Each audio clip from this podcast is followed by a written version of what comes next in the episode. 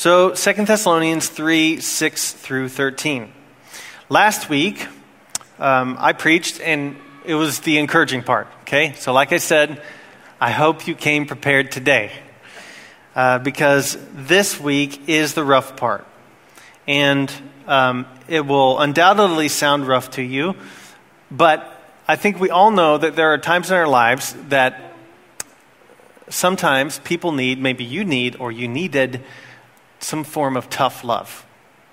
I don't want to be too trite about it, but maybe if you've had somebody in your immediate family or your extended family with some kind of uh, drug issue, or uh, there's some other kind of issue going on, eventually you get to the point where you need to have such a serious conversation that you just say, I can't do this anymore. And something needs to change. And that is the conversation that Paul had with the Thessalonians this Sunday that we discuss. And um, so, forewarning, it will make you uncomfortable. Uh, some of you may wholeheartedly disagree. And I can't convince you. I leave that up to God and His Word and His Spirit.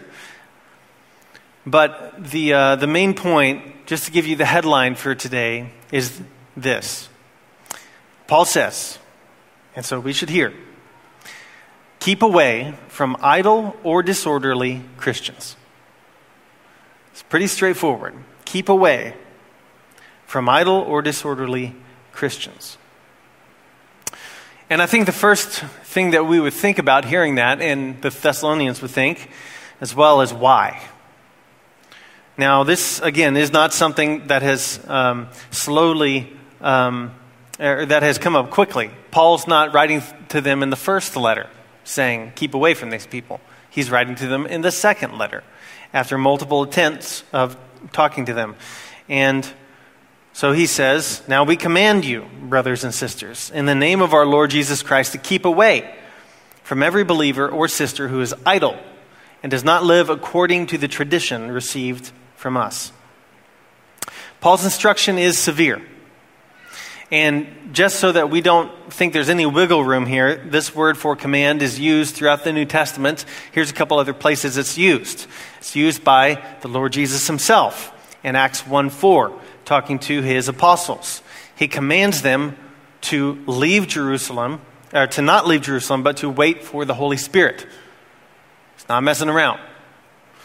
It's also used in Acts later on from the religious leaders, the Pharisees, the scribes, the elders, who take the apostles for teaching this new message of Jesus, and they command them not to speak in his name.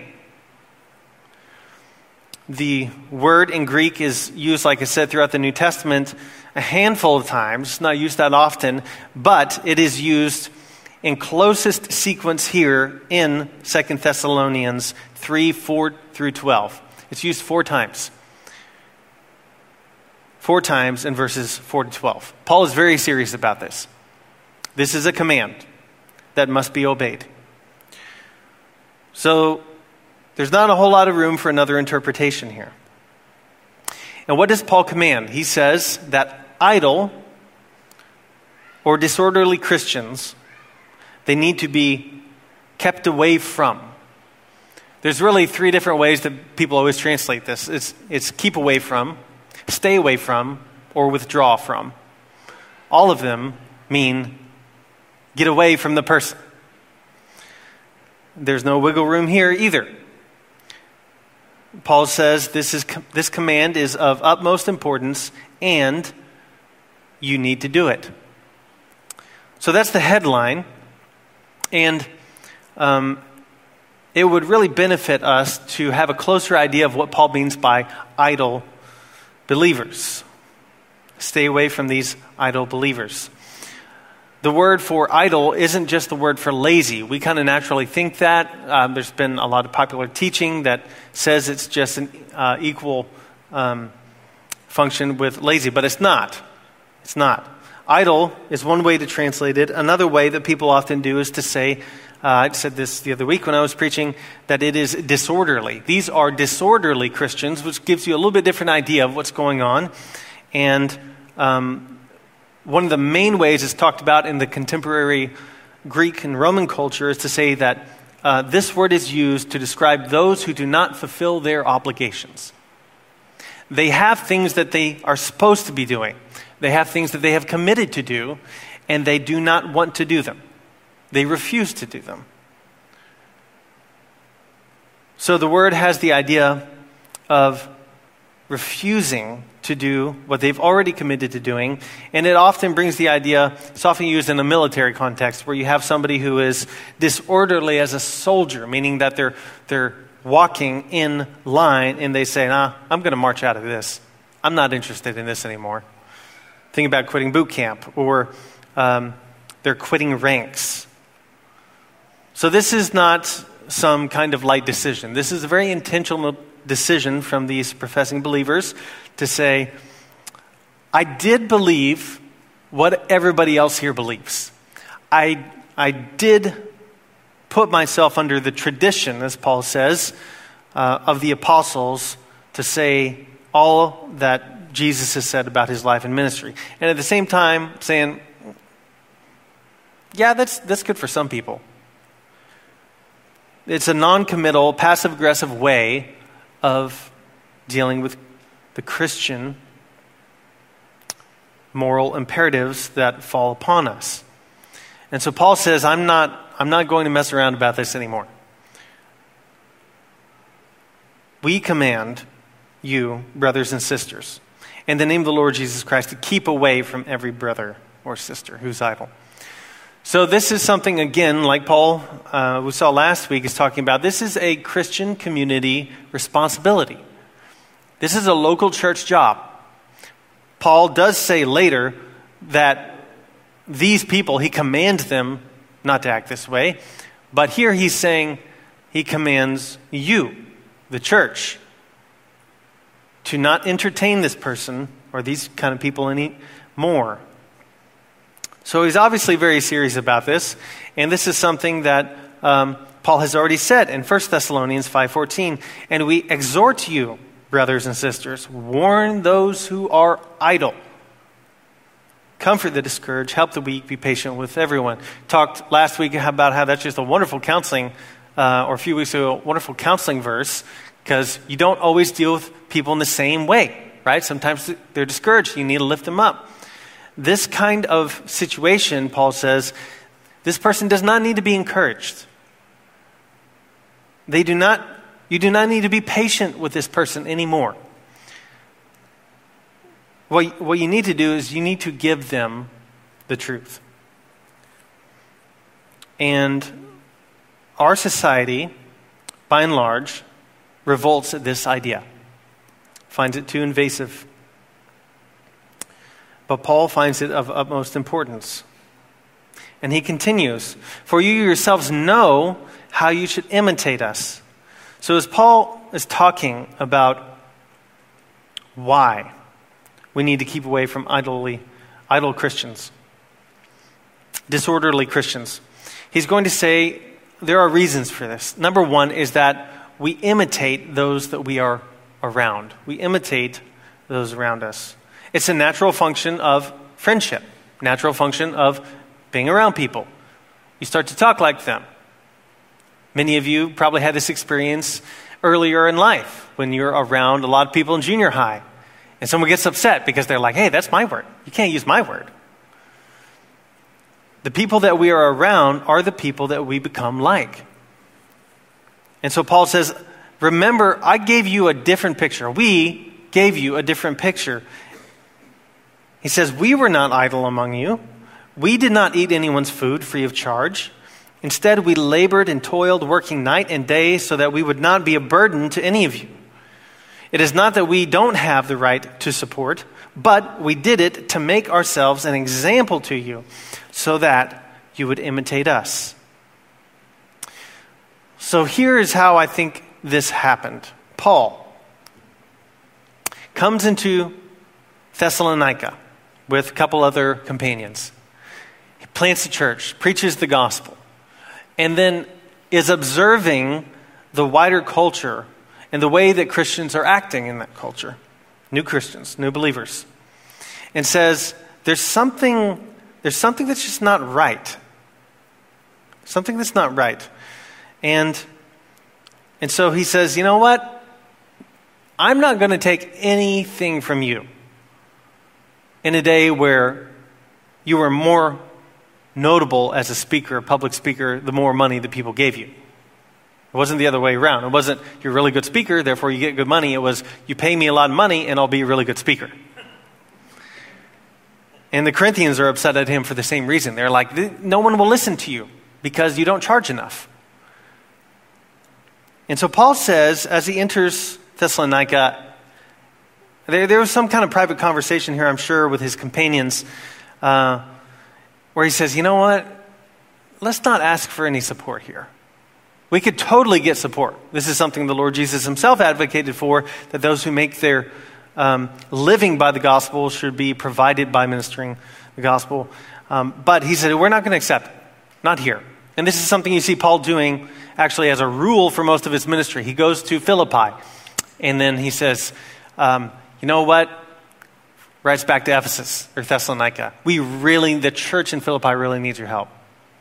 So he gets money from other places. It brings it there. He goes to Thessalonica and he writes to Philippi. He says, Hey, Philippians, Thessalonica, they need your help bad. The church is suffering. But what he doesn't do as a pattern for his ministry is go into a city and say, You need to support me. Even though he says that is totally permissible. Totally permissible. Instead, when he gets here, again, because of something in the culture, he looks at it and says, You know what? We're going to work. We're going to work hard day and night. Nobody is paying my bill. We go out to a restaurant, they're not paying. I pay for myself. Because he's seeing something that is unwholesome, that is unsavory in the culture. And so he says, what you, what you need to remember, brothers and sisters, is that you need to imitate us. We gave you a different picture entirely. Did you provide for us at all? Did we eat anybody's bread without paying for it or without working for it? And the answer is no. He has a position that he has worked to achieve, and nobody can hold anything over his head. There is, uh, in my notes, a, a uh, article that I, I, tied to from Justin Taylor that talks about how, how beneficial, even how uh, imperative it is to pay ministers for preaching the gospel. So uh, Paul says it. There's a great article that you could follow up on there. But in this instance, Paul says no. You're not going to do it. Because he says, we want to give for you a model. We want to, we want to live a life for you that you can look at and we can say, imitate. Do this thing. What we are giving you is the free grace of God in preaching the gospel. You didn't pay for it, you didn't earn it, it is totally a gift. So Paul says, imitate us. We worked hard apart from preaching the gospel, but then we preach the gospel. Imitate us. Don't be like those Christians that just want ease and comfort their whole life and live off of the wealth of others. We'll get to what's going on in the culture in a second, but just want to pause here at this point to ask a question. This is not the first thing that Paul, um, not the first city he's been in where he says essentially, Follow me as I follow Christ. Imitate me. And there's something that's really powerful here that I think we miss out on so much as an issue of discipleship. When is the last time that you just told somebody, Imitate me? Do what I do? I think most of us are very scared to do that.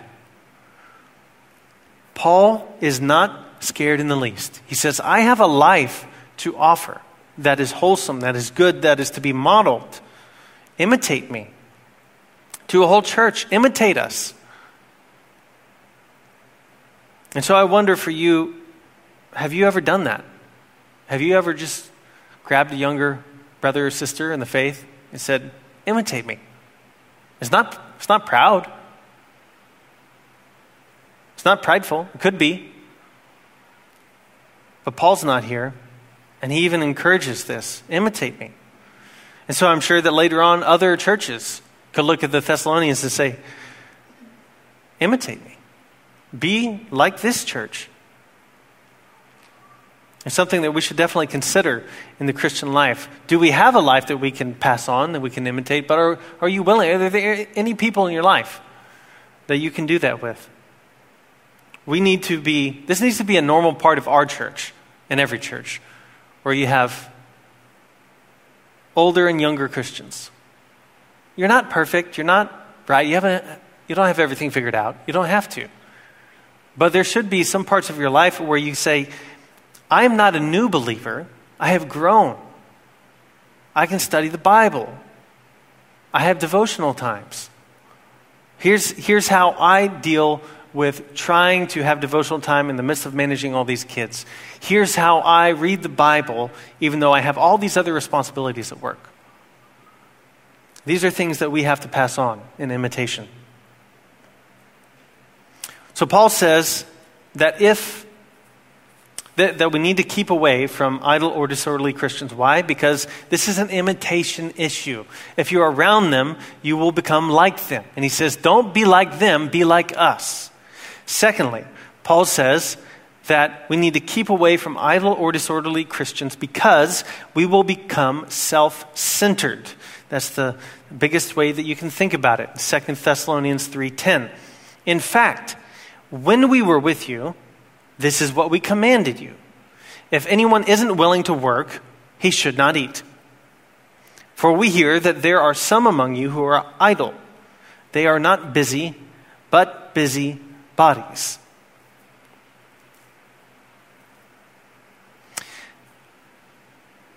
This phrase, busy bodies, is really what will help us understand the culture that Paul is talking about and that he's trying to resist.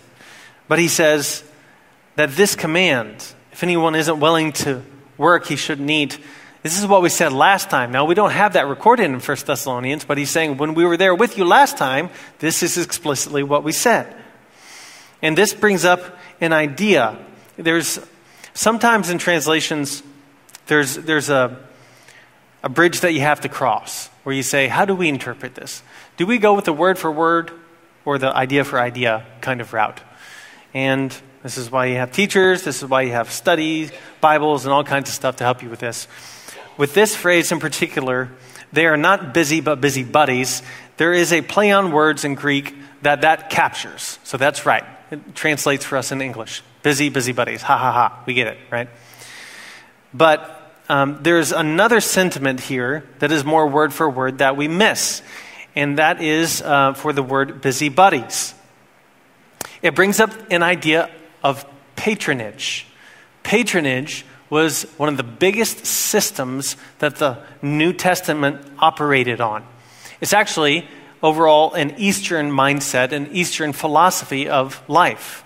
And um, is no surprise to us because this is the same thing that happens in the Old Testament. So this is definitely uh, giving you big points on the Bible quiz here. But if you knew how the Old Testament operated, it is operating in a system that is called the suzerain vassal system. There is a lord and there is a servant, a suzerain and a vassal. In the New Testament, this is also going on in the patron system. There is a patron who is essentially the Lord, and there is a client. And in this system that is working in the day, um, we see that this, this is not wholly a bad thing in and of itself. In fact, God is the patron most often in the New Testament. When we hear Paul all through his letters say, Praise and glory be to the Father and our Lord Jesus Christ. That's a way of giving honor. It's a way of living in this patron relationship.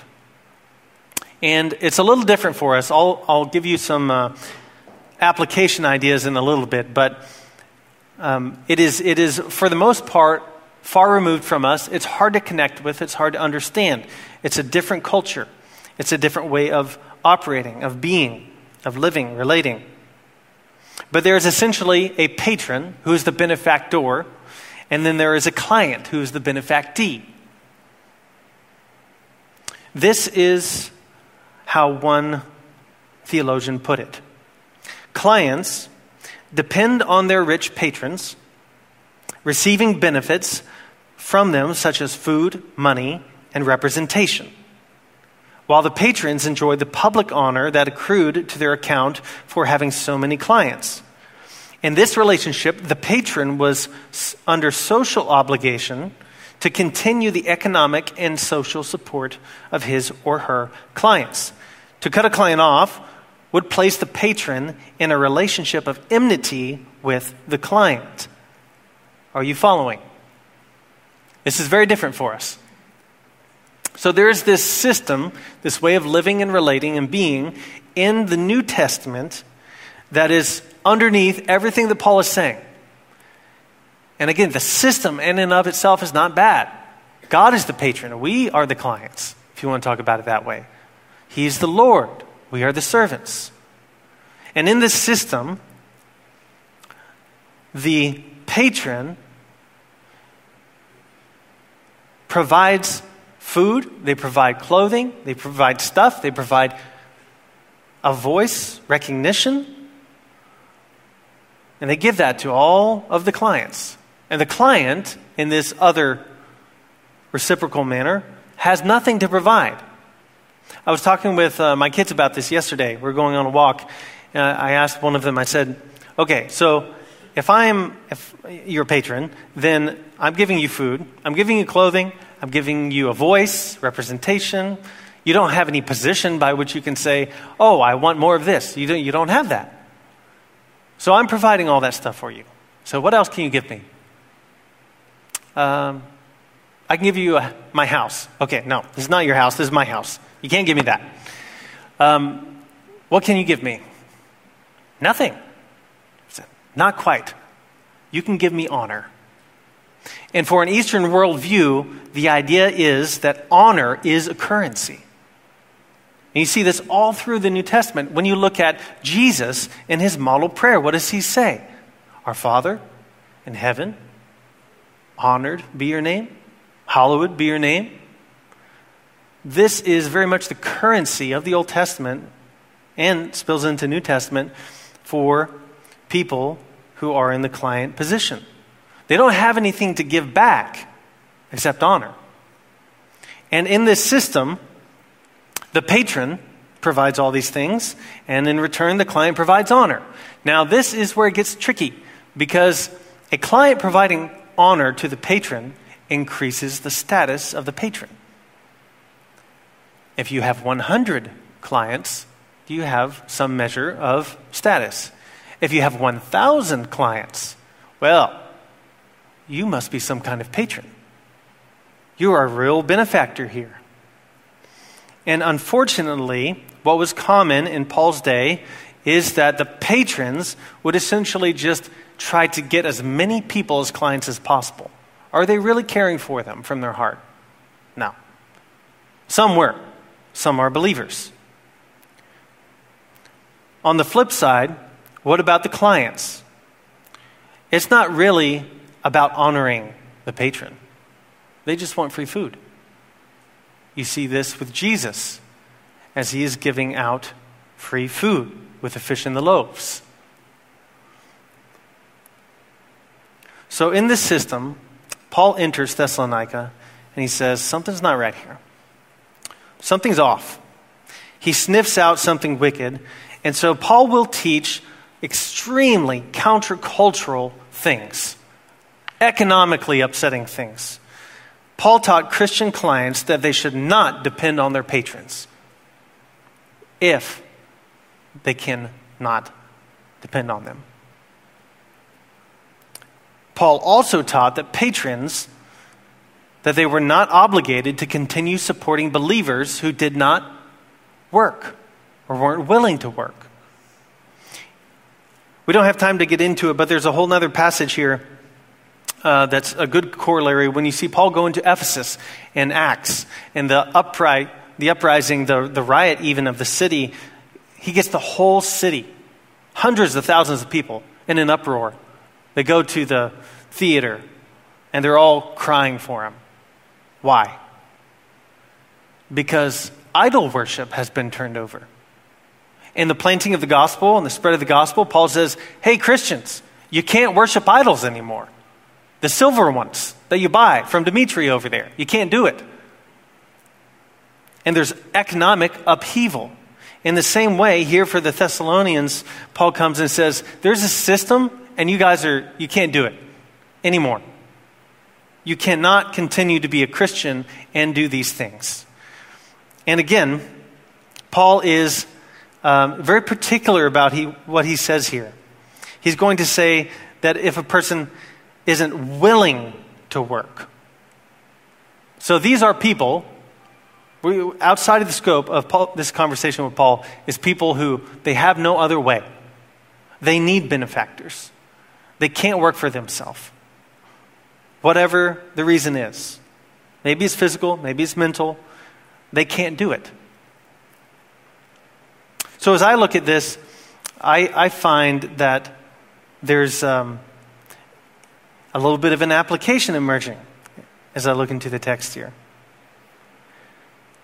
His use of the term willing uh, busybodies brings up another quote from the same author. He says, The idea is not that these people had too much time on their hands, as often as you probably have heard. The problem is rather the involvement of clients in public assembly where they supported the causes of their patrons, entangling themselves in issues that were properly none of their concern. At issue is their political participation in favor of their patron. So here's the tricky part this system turned wrong now has a horrible application where you have believers. Okay, Paul goes into Thessalonica, preaches the gospel. You have patrons that believe the gospel, you have clients that believe the gospel. And in this system that they are entangled in, they say, oh, well, yes, I know that my patron is doing some things that they shouldn't do. Maybe some bad business practice, maybe they're cheating people, maybe uh, they're abusing people. But if I were to say something about that as a client, then I would lose my stuff. I would have to work with my hands. And so the, the Christian clients say, um, it's just better just to leave well enough alone. I'm not going to do anything about that. Or the patrons on the flip side, they have clients that really help provide a support base for them and elevate their status. And the Christian clients, would easily say today, well, I don't, I don't want to alienate anybody. If I have any kind of hard conversation with them about how they need to get a job because they can actually do it, and they're, they're consuming resources that other people who actually need those resources would get, I can't, I can't do anything about that because then I actually lower my social st- status, my standing in society. And so Paul writes to say, You've got to stop this. This is a gospel issue. This is a gospel issue because you're, you're defrauding people. This is not how God wants you to act. And like I said, this is a different system to us for the most part, but I thought of some ideas. We're running them past you. I'm not going to talk about them too much. Welfare. There are three institutions that God has given us as humans He's given us family, He's given us the church, and He's given us government. So I'm not saying that family and government can't do other things. Paul is talking to the church, and he's saying when you have people in the church who refuse to work just because they want an easy life, you need to separate from them. Instruction needs to be had. But ultimately, you need to say, This is so serious, I can't even eat a meal with you anymore. You're in sin. We have a, uh, a whole online economic business platform now called Patreon. Same word. People, uh, I'm not saying all Patreon is bad or people who use Patreon are bad, but a lot of Patreon is not necessarily contributing anything. Or Twitch. Maybe you're not familiar with Twitch. Here's how Twitch works uh, it can work easily most of the time. I'm going to play a video game. I'll play a video game. You can watch me play the video game and pay me for it.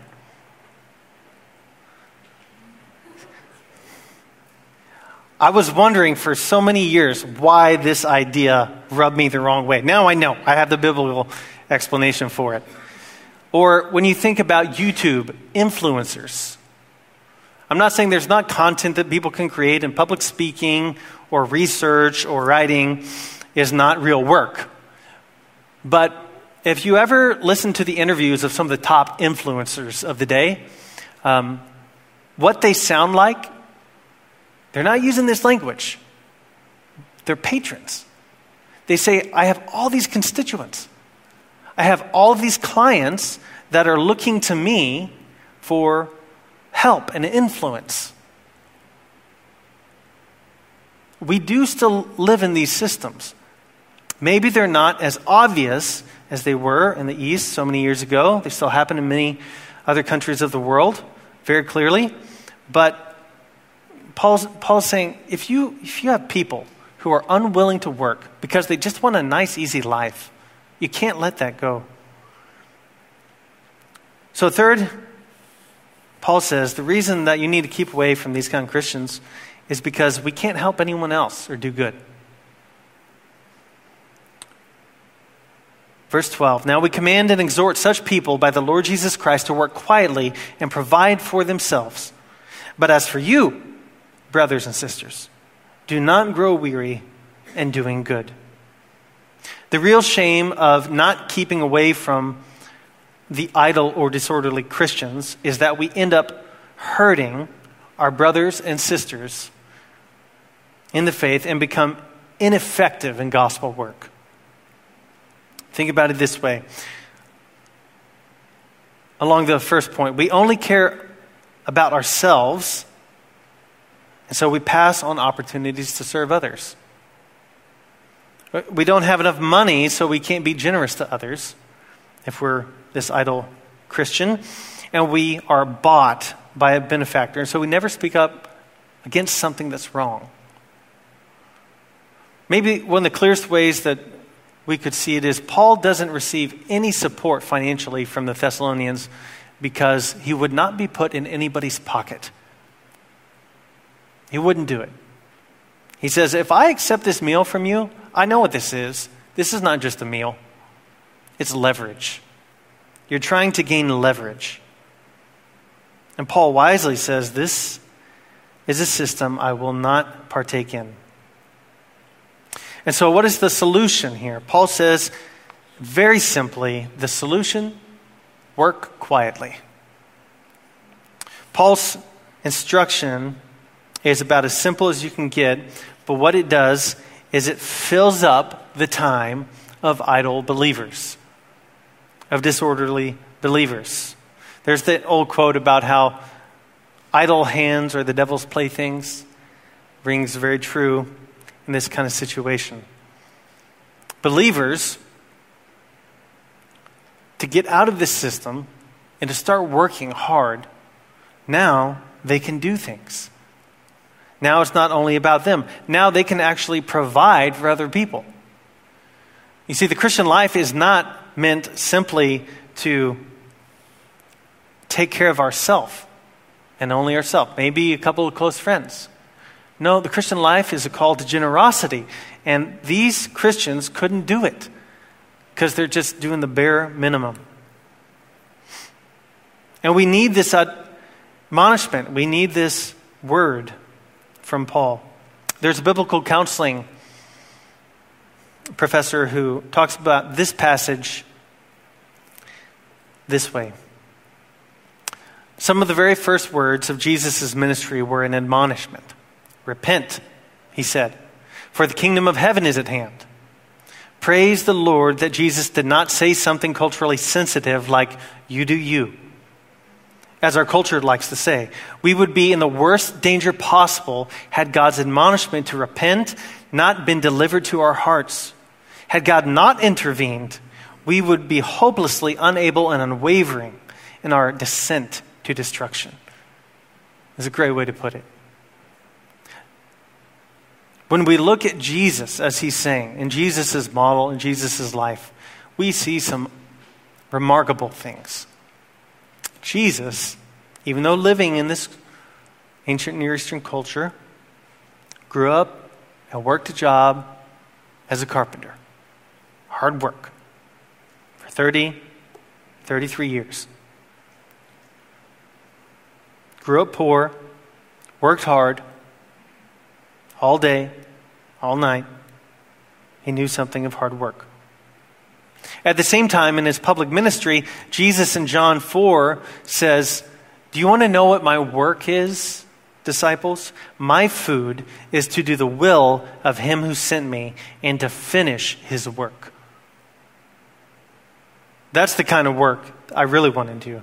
And Jesus also think about think about this tempting situation. I mean, you have you have somebody over you who says, "You don't need to, you don't need to work. I'll just give you food. I'll give you what you need. You just spread the word about me. Whatever my political bias is, you just go out there and you tell other people. Or I'm really I'm running for election. Getting serious here, isn't it? What I need you to do, Christian, is I need you to go around talk to all your other Christian friends and tell them how great a patron I am and they need to follow me. Jesus doesn't get involved in this kind of thing. At the highest level, when Jesus is brought out to the desert to be tempted, the last temptation was that the devil took him, showed him all the kingdoms of the earth, and said, I will give you all of these. I'll provide for you. I'll be your patron. You just bow the knee, worship me. Jesus said, Depart from me. Because it's written, worship and serve the Lord. Jesus, at the same time, he did more good. You see, the, the, the, real application, I think, that hits us here, the last thing Paul talks about, is that we become totally ineffective. Idle Christians become totally ineffective. They can't contribute anything good. But Jesus, on the other hand, he contributed more good than anyone who has ever lived or will live. By his death, by his life, by his resurrection, seated now at the right hand of the Father. Jesus provided forgiveness of sins. He could not have done that if he didn't come and do the work of salvation. Amen.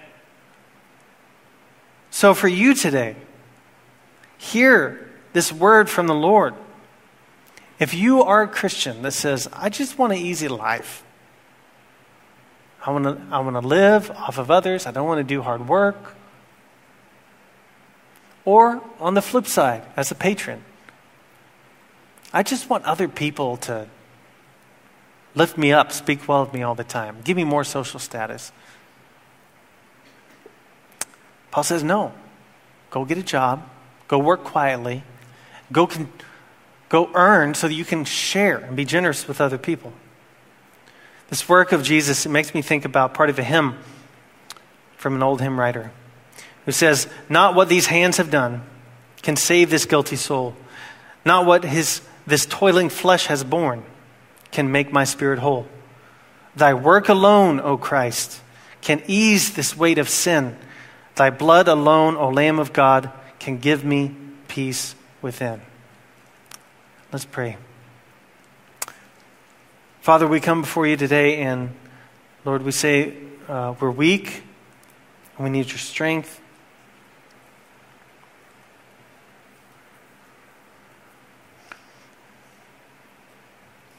Lord, if we are afraid of other people and speaking into their life, God, would you lift us up and embolden us? Lord, if we're more concerned about comfort and ease than actually living for you, God, would you correct us? Would you help us? Would you give us a vision of Jesus and his great work of salvation that we are the beneficiaries of? We didn't do anything for. It's all of grace. Lord, we thank you for your Son. It's in his name that we pray. Amen.